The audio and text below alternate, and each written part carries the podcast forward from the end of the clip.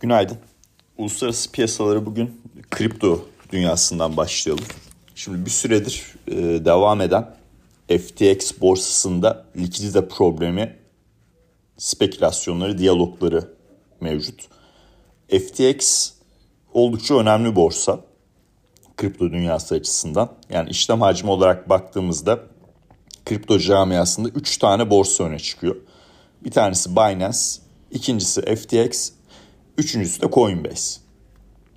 FTX'te likidite problemlerinin oluşması ki bu likidite problemi nedir? Ee, yani biliyorsunuz e, finans jargonunda iki tane önemli risk vardır. Bir likidite riski yani siz kısa vadeli yükümlülüklerinizi yerine getirebilmek adına yeterli nakit pozisyona sahip değilsiniz. Ee, ama şirketinizin bilançosu uzun vadede sağlıklı. İki, iflas etme, solvency dediğimiz yani operasyonları uzun vadeli yürüt, yürütebilecek e, sağlıklı bir bilanço yapısına sahip misiniz? Bu risk e, durumu söz konusudur. E, şimdi bu ikinci riskin olup olmadığına e, dair yani uzun vadeli operasyonların yürütüp yürütülmediğine dair bu solvency e, işte e, iflas riski e, durumu e, var mı yok mu onu çok net anlayamadım açıkçası. Ama bütün haber kaynaklarında geçen şey birinci taraftan geliyor. Yani likidite riskinden dolayı e, oluşan bir e, drama diyelim. E, bir süreç içinde bulunduğumuz yazı, yazılıp çiziliyor. Şimdi FTX'te peki likidite riski niye oluştu? Bunun magazinsel tarafı e, FTX'in işte kendi coinlerinin, FTT'nin e, Binance'in elinde işte 500 olması e, bir büyük e, miktarda 500 küsür milyon dolarlık e, ve Binance'in e, kurucusunun FTX'in e, likidite problemi içinde olduğunu belirtmesiyle bu coinleri satmak istediğini belirtmesi. Şimdi bunun magazinsel tarafı e, işte bir tane rakip başka bir rakibini aslında uzun vadeli bir operasyonel e, iflas, e, operasyonel süreçleri yürütebilecek kaynak yetersizliği, bir sağlıksız bilanço yapısı vesaire böyle bir risk olmasa bile kısa vadeli bir likidite problemi e, yaratılarak e, bir rakibi satın alması. Yani bu e, finans camiasında da çok e, olmuştur 2008'e gittiğinizde. E, yani e, çok e, ucuz fiyatlara e, satın almalar gerçekleşmiştir. Bu e, örnek veriyorum uzun vadeli bir problemden ziyade kısa vadede o yükümlülükleri yerine getire, getirebilecek e, finansman ihtiyacını bulamamak ve e, çok ciddi bir stres senaryosu yaşanması e, ve bu stres senaryosunun sonunda e, işte bankaların e, çok daha ucuz fiyata daha büyük bankalara satılması şeklinde. Şimdi bunu e, hani iyi irdelemek lazım. Bu likidite problemi konusu FTX'te niye oluşuyor? FTX'in kurulma vizyonu e, spot kripto işlemleri sunmak değildi. Yani FTX'in e, isminden de e, anlaşılacağı üzere e, daha böyle türev işlemlerde faaliyet göstermesi futures yani vadeli kontratlar ya da options opsiyonlar tarafında kripto varlıklara e, bir e, bazı kripto varlıklar bazlı bir ürün yelpazesini e, müşterilere sunmasıyla oluşan bir durum. Şimdi siz tabii spot işlemler yaptığınızda birebir işlem yapıyorsunuz. Yani bir hisse alıyorsunuz örnek veriyorum. O hissenin birebir değerini e, gidip borsaya ödüyorsunuz ve borsanın yükümlülüğü birebir yani varlığı bir yükümlülüğü bir şeklinde gerçekleşiyor. Ama olay türev işlemler boyutuna e, ulaştığında şöyle bir e, yapı e, durumu söz konusu. E, siz kaldıraçlı bir ürün sunduğunuz için aslında bir birimlik varlık alıyorsunuz ama yükümlülük kısmı çok daha fazla oluyor. Şimdi bu yükümlülük kısmını o tarafı işte e, yapıyı tam olarak oluşturabilmek için de sizin bu kaldıraçları bir şekilde fonlamanız açısından bir borçlanma ihtiyacınız var. Bu borçlanmayı oluşturduğunuz genel e, sistemde kendi çıkardığınız coinleri işte FTX'in FTT coin'ini teminat olarak göstererek bu kaldıraç mekanizmasını oluşturabilmek. Tabii bu nasıl bir risk faktörü oluşturuyor? Eğer sizin coin'iniz çok sert bir şekilde değer kaybederse otomatikman e, varlık ve yükümlülükler arasındaki fark nedeniyle günün sonunda çünkü o siz aradaki açığı özünde kendi coinlerinizle kapatıyorsunuz teminat göstererek bu açık problem olarak geri dönüyor. Dolayısıyla çok ciddi bir kırılgan yapıya ulaşıyorsunuz. Bunun bankacılıktaki e, noktası e, şöyle anlaşılabilir. E, bank run diye bir olay vardır. Yani bu ne demek? E, bütün e, işte mevduat sahipleri birdenbire bankaya çullanıp e, işte e, mevduatlarını çekmek isterse banka bunu ödeyemez günün sonu. Çünkü o kadar bir e, nakit pozisyon yoktur. Niye? Çünkü bu aldığı paraları kredi mekanizmasıyla uzun vadeli kredilere çevirerek e, ekonomideki diğer paydaşlara dağıtır. Şimdi bu noktada da bu FTX'in e, yaşadığı olayda da siz eğer FTT coin'ini ciddi olarak değer kaybettirebilirseniz otomatikman burada bir likidite krizi yaşatmış olursunuz. E, magazinsel taraf, speküle edilen taraf rakibin, rakip borsanın e, işte e, kurucusunun sözel olarak böyle bir durum yarattı. Yani olmuştur olmamıştır bilmiyorum gerçekten. Çok aşırı de, detaylı bir şekilde e, ne Binance'i e, ne de FTX'in e, zaten bilançolarına falan ulaşamıyorsunuz bunların. Public e, halka açık şirket değil vesaire. Kimsenin bilmediği bir alan yani. Yani saf speküle edilen bir alan şu an. E, dolayısıyla e, böyle bir spekülasyon gerçek de olabilir olmayabilir ama asıl kilit nokta teminat gösterdiğiniz varlığın değerini düşürürseniz likidite problemine girersiniz. Yani düşerse likidite problemine girersiniz.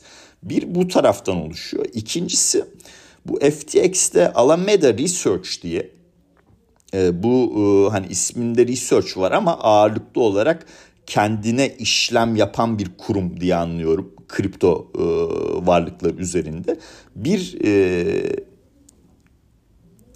yapıya sahip.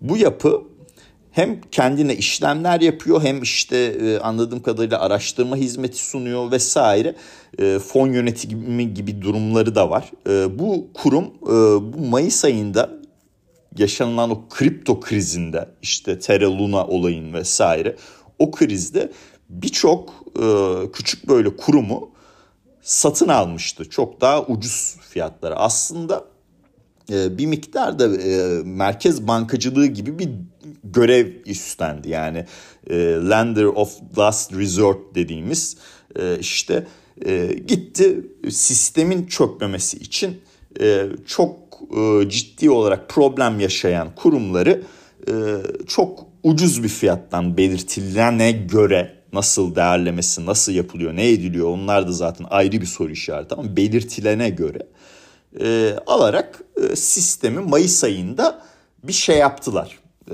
Nasıl söyleyeyim? Çatlamasını engellediler. Bu kurumdan nasıl bir zarar var? O FTX'i nasıl etkiliyor onu da bilmiyoruz. Ama konuşulan e, gelişmeler arasında bu. Yani bir o likidite problemlerinin teminat e, gösterilen FTT coin'i bazlıca oluşması. iki Alameda Research tarafının ne kadar büyük bir e, delik olduğunun veya bir delik mi değil mi o da belli değil ama bir e, korkulan bir risk faktörü var olduğunun bilinmemesi şeklinde. Şimdi FTX dediğimiz yani dünyadaki en önemli 3 kripto borsasından biri olanın diğer oyuncuyla satın alınmasının bence iki tane çok önemli sonucu var. Birincisi Binance merkeziyetsiz varlıklar, e, merkeziyetsiz finans e, dünyasının merkezi haline geliyor. Bu çok enteresandır. Yani e, burada gerçekten regülasyonların önemini bir kez daha anlıyoruz. Hani böyle bir şeyin olması yarın öbür gün o founder'ın ne yapacağı, kime ne diyeceği vesaire. Ya bunların hepsi çok önemli konular. Bu kadar e, tek bir insanda toplanıyor olması iyi bir şey değil bence. İkinci nokta e, yani bu haber sonrası normal olarak Bitcoin, Ethereum yani bütün kripto varlıklara çok ciddi satışlar geldi. E, ben Bitcoin tarafını biraz değerlendireceğim. Bitcoin bu gelen haber sonrası e, üretim maliyetine yakın bir seviyede. Yani işte 17.500-19.500 aralığında bir üretim maliyeti. Bu üretim maliyeti nedir? Madencilerin e, işte her bir e, şifreyi, kriptoyu, şuyu bu çözdüğünde aldığı bitcoin değerinin o çözüm için harcadığı işte e, sabit sermaye yatırımı ve daha da önemlisi elektrik enerjisi noktasında harcadığı taraf. Şimdi bu şöyle bir yapıya gel- geliyor.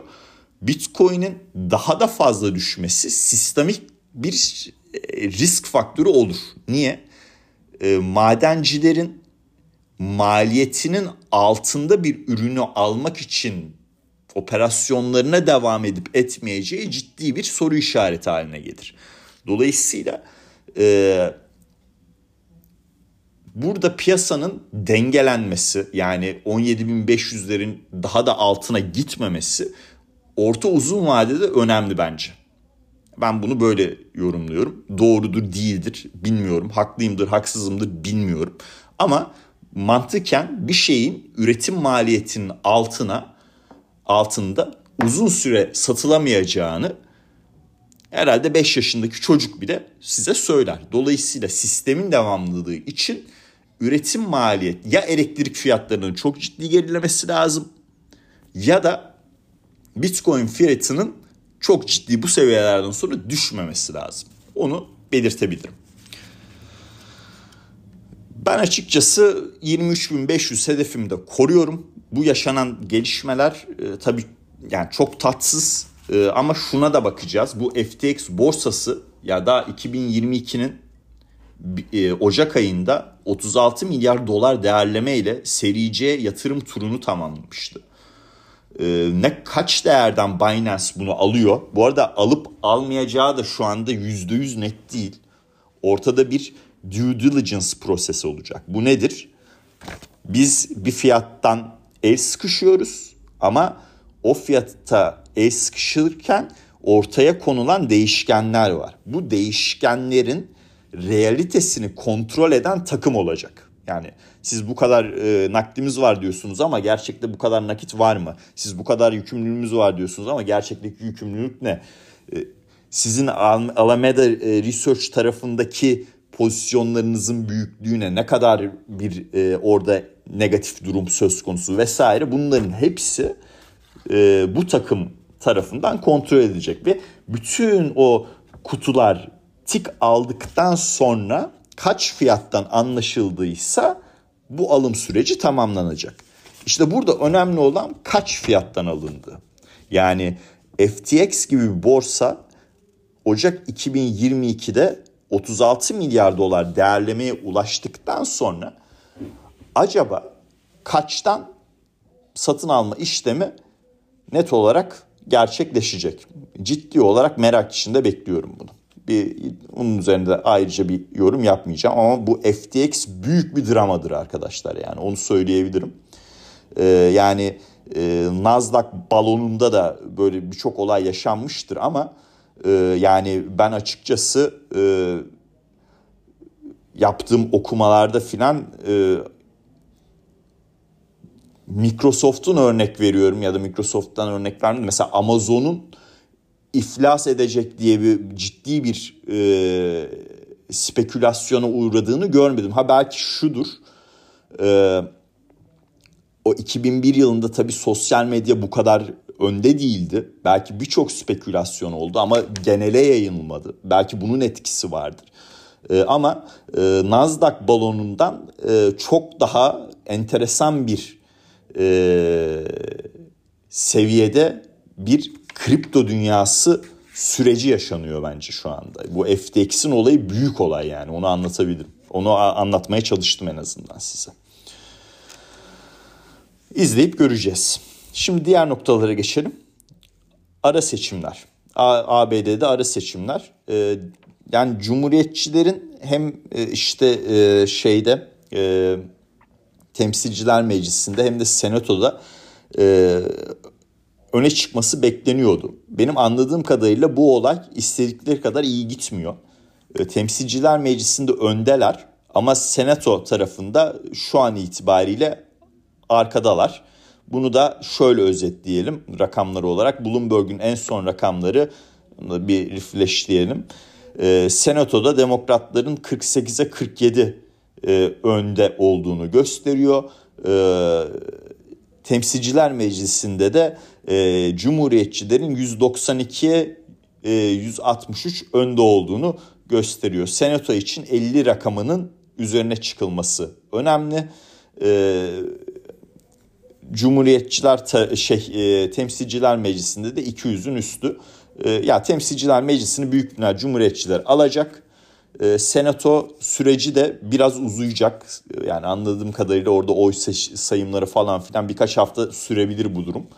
E, dolayısıyla e, temsilciler meclisinin cumhuriyetçilere geçme durumunda piyasa pozitif etki bence devam eder. Niye? E, yani işte yeni vergilerin gelmesi engellenir. E, mali yardımların artması engellenir. Enflasyonist baskılar azalır. Yeni regülasyonların gelmesi engellenir vesaire böyle bir e, yapıda oluruz. Ama bu süreç e, özellikle senato tarafı biraz daha uzayacak gibi duruyor en azından bu noktada.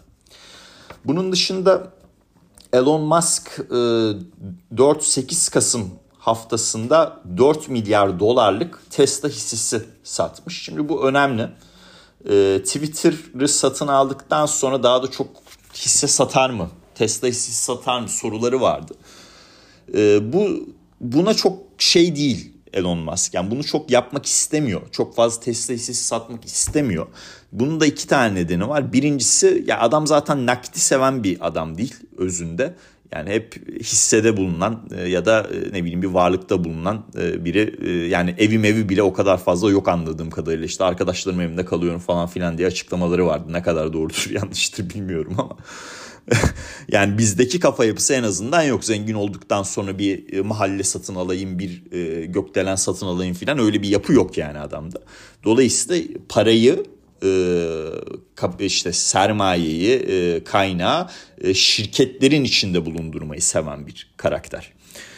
İkincisi bu Tesla hisselerini teminat olarak gösterdi bu satın almayı yaparken 44 milyar dolarlık satın almayı yaparken bankalara yani %50'sine e, Elon Musk koydu %50'sini bankalar işte girişim sermayesi fonları vesaire öyle düşünebilirsiniz yapayım kabaca, kabaca rakamları söylüyorum.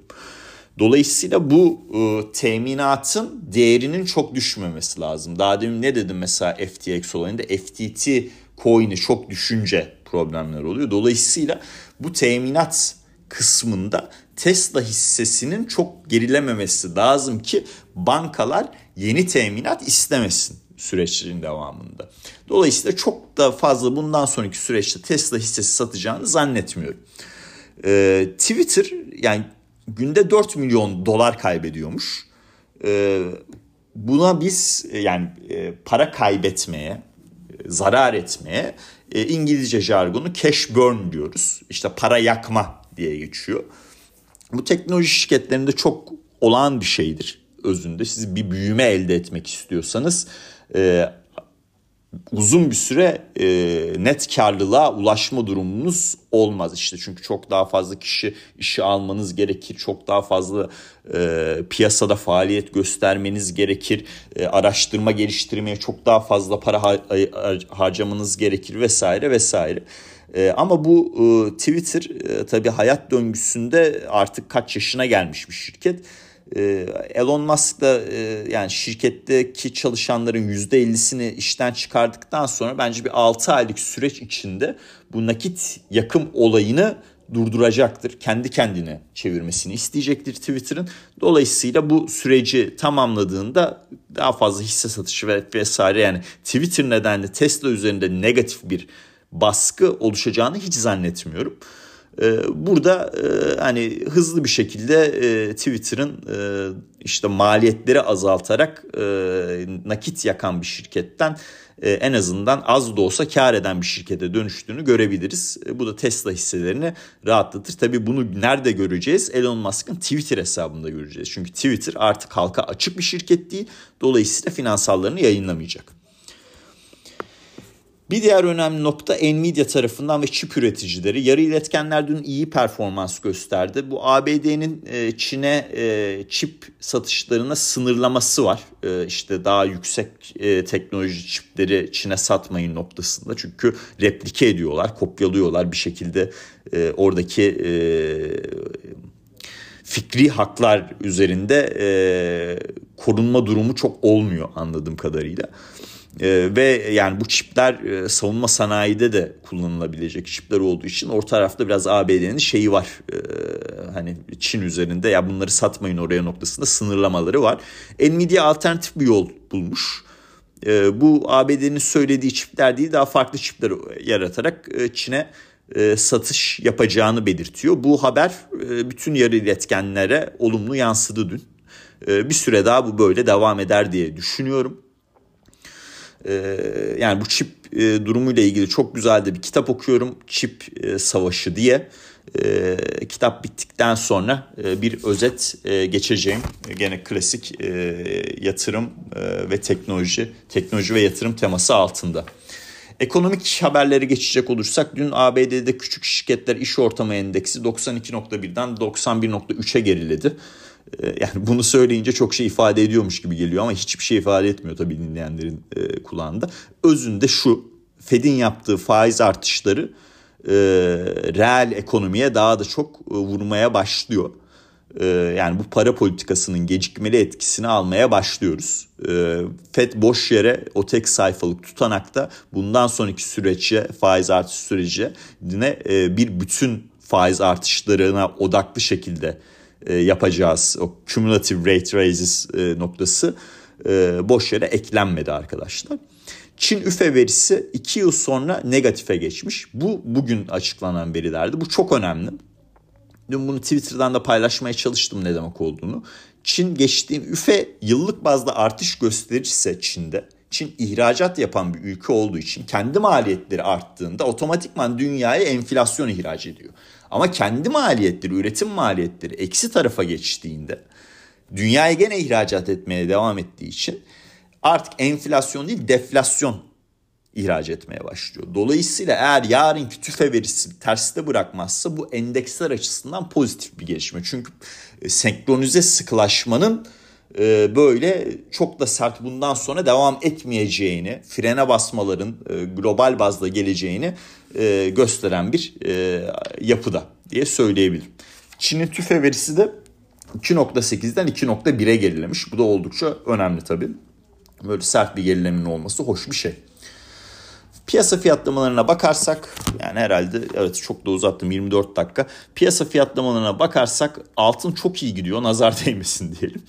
1700'ün ee, üstündeyiz. Ee, yani burada 1725 hedefimi koruyorum. Burası geçildiği takdirde 1740-1750 seviyelerine doğru gideriz diye düşünüyorum. Dolar endeksi de satış yemeye devam ediyor. O da gayet pozitif. Euro dolarda 1.0150-1.02 hedefimi koruyorum. Ee, bugün ABD'den tarımsal emtialar için Vazda raporu yayınlanacak. O önemli. Kapanışında şöyle bir şeyle yapalım e, bu politik tarafları falan genelde girmeyi hiç sevmiyorum. E, ama bu cumhuriyetçilerin e, işte temsilciler meclisini alması özünde ABD'nin Ukrayna'ya yaptığı yardımlarda önümüzdeki dönemde bir azalım olacağı e, sinyali de verebilir. Çünkü cumhuriyetçiler için de bu savaş bizim savaşımız değil. Neden buraya bu kadar kaynak ayır, ayırıyoruz tartışmaları da var. ABD'den Ukrayna'ya yardımlar konusunda olası bir azalım e, Ukrayna'nın Rusya ile masaya oturma olasılığını arttırır. E, dün de zaten Zelenski e, bununla ilgili olarak e, hani Ukrayna eğer Rusya Ukrayna'nın toprak bütünlüğünü tanır işte e, savunması e, Ukrayna'nın savunmasına saldırıda bulunmaz vesaire böyle e, şeyler olursa e, savaş e, maliyetlerini e, tazminatını e, verir e, işte savaş suçlularını yargılarsa vesaire masaya oturabiliriz dedi. E, bunların hepsi olur mu olmaz mı bilmiyorum. E, yani Rusya'nın ihlak ettiği dört bölgeden çıkacağını hiç zannetmiyorum. Ama e, en azından bir masaya oturma sözünü geçirdi. Bu da önemli bir değişken. Bunları dedikten sonra bugünlük paylaşımımızı da sonlandıralım. Herkese mutlu günler, iyi seanslar dilerim.